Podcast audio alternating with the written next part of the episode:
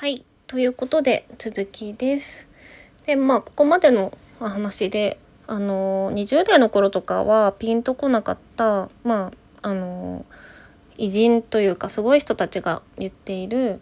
誰かに、まあ、社会に貢献したいのであればそれをビジネスの形でやらなきゃダメだよっていう考え方がですねその団体さんと接したおかげで分かりました。あのだってビジネスってお金儲けじゃん。なんか、慈善活動はお金儲けのためじゃないんだから、ビジネスっておかしいでしょ。それを金儲けに利用するなんて、とか思ってたんですけど、そういうことじゃないっていうことに、まあ、体験で気づけたっていうのはすごく、あの、大きかったなと思っていて、まあ、そういうきっかけをくれた、あの、団体さんには本当今も感謝しています。なので、あの、私は将来的には絶対にその外国人の在日の方々、まあ、子供に向けた活動をやろうと決めています。ただ今のところまだ、まあ、そんな財力もなく、まあ、ビジネスマンとしてちょっとまだ中途半端なのでそれが一定えっと、満足できるところまでいけたらっていうので、まあ、10年後くらいのイメージをしてるんですけどなので今できることとしては寄付を、えっとまあ、あのそんなにたくさんはできてないんですけどこまごまとやったりしています。で主にやっぱりそういった接点のある団体さんとか、まあ、自分がすごく好きな地域を保全してる活動をしてる方団体とかっていうところに、まあ、なるべく定期的に寄付をしようというふうに思ってやってはいるんですがあのーそのまあ一般的な寄付でよく思い浮かぶその海外の子どもたちのためにみたいなところをもう一回考えてみようとちょっと思ったきっかけがあったんですね。でそれはあの知人がカレーを提供してカレーの売り上げの一部をあの海外の子どもに絵本を送るっていう活動をしている子がいて、まあ、そのカレー屋に行ってきて、まあ、その帰りにそんなことを考えていました。でねその、まあ、そういった、まあ、恵まれない状況にいる子に寄付するっていうことを考える時にその人たちが置かれている生活とか環境とか経済とかあとまあ今後どういう感じになっていくかっていうことを考えるのがすごく重要だと思ったんです。で今恵まれない子どもたちがいる地域というのは東南アジアとか、まあ、アフリカとかだと思うんですけどこの先その例えば2030年どうなるとかアフターコロナとか、まあ、そういう本を読むともうほぼほぼ今その中国の経済が少し停滞してきて、まあ、今、まあ、すでにすごく、ま、巨大な状態になってますけども。でその次はアフリカがその世界を牛耳っていくだろうっていうことはもうほぼほぼ確定っていうふうにねいろんな本で言われてるんですね。で、まあ、細かい説明はあのこの回では割愛しますが、まあ、理由としては世界の人口の3分の1が、まあ、アフリカの国だのになるよと。で今昔まではあの人口が増えても食料が追いつかないからあの、まあ、経済発展できなかったけれども、まあ、そういった食の問題がクリアできてきたっていうところとあとはあの何にもないまっさらな状態だから一気にこうデジタル武装が始まるリープフロッグっていう現象が起きてそういう技術革新みたいなところでこう一気に経済が豊かになれるっていう状況がある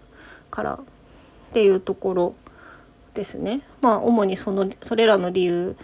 であと今その平均年齢が確か19歳とかなのでもう爆発的に多分あのそうやって一気に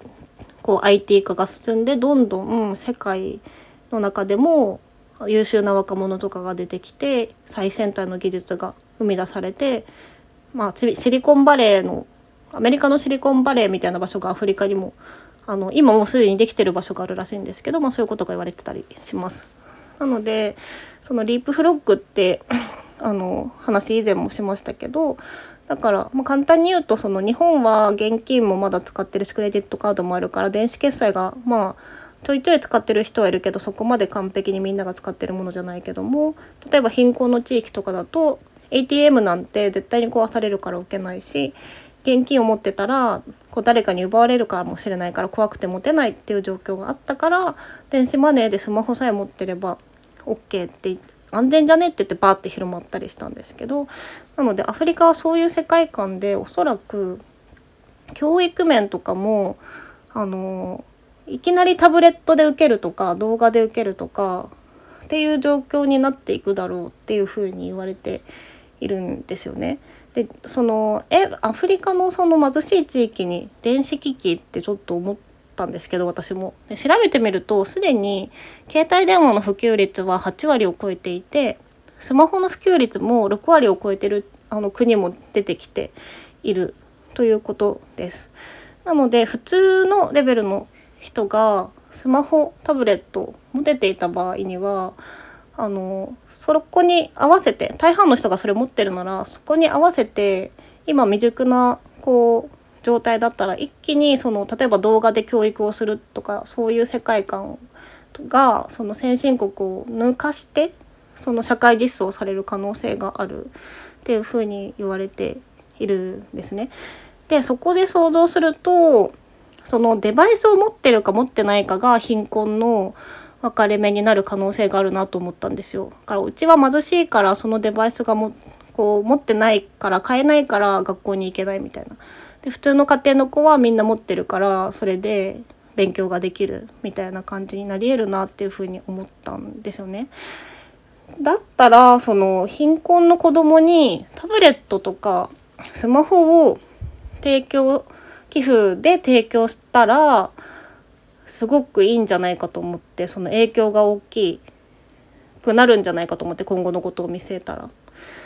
でね思ってあの調べてみたんですけどやっぱ結構そういう団体はありましたその使わなくなったスマホを寄付してくれませんかっていうあの団体が日本にもあったりその寄付されたお金でそうタブレットを買いますっていうあのことを歌ってる団体もあったりあの海外だともうめちゃめちゃたくさん出てきたんですね。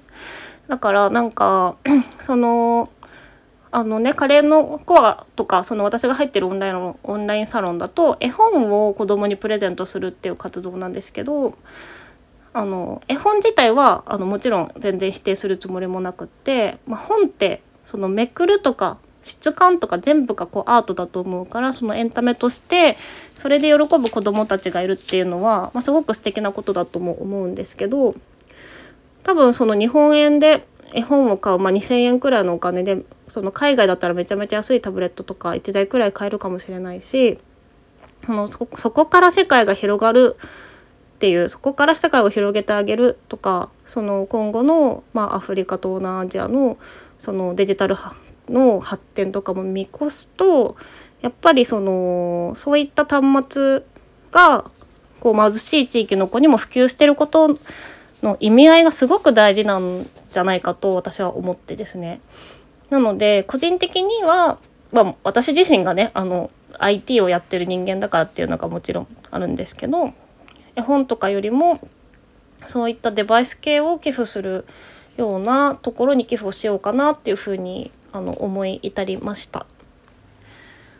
でもこうやっぱ改めていろいろ考えてみると知ることって大事だしなんかこういうきっかけがあったからこそいろいろ調べられたのでなのでね周りにそういう支援とか寄付とかっていうのを発信してる人がいるいたり、まあ、それを考えるきっかけになるような あの勉強のね会を開いていたりする子がいる環境は本当にありがたいなとなんかね改めて思った感じでした。でまあ 成功者のね本とか読んでもね寄付はすべきだっていろいろ書いてあるしまあ何がつながるかわからないけれどもすごく遠いねあのこう地球の反対側にいる人にもまあなんかちょっと私もこう定額の寄付をしてみようかななんて思った感じでございました。はいではここまでちょっと2回に分けてお話しさせていただきましたがあの聞いていただいてる方の中でもなんか寄付とかそういった支援の活動とかをされてる人がもしいらっしゃいましたら是非コメント欄とか Twitter のリプ欄とかまあ、Google フォームでもいいので教えてもらえたら嬉しいです。はい。では今日も最後まで聞いていただきありがとうございました。また聞きに来てもらえたら嬉しいです。じゃあまたね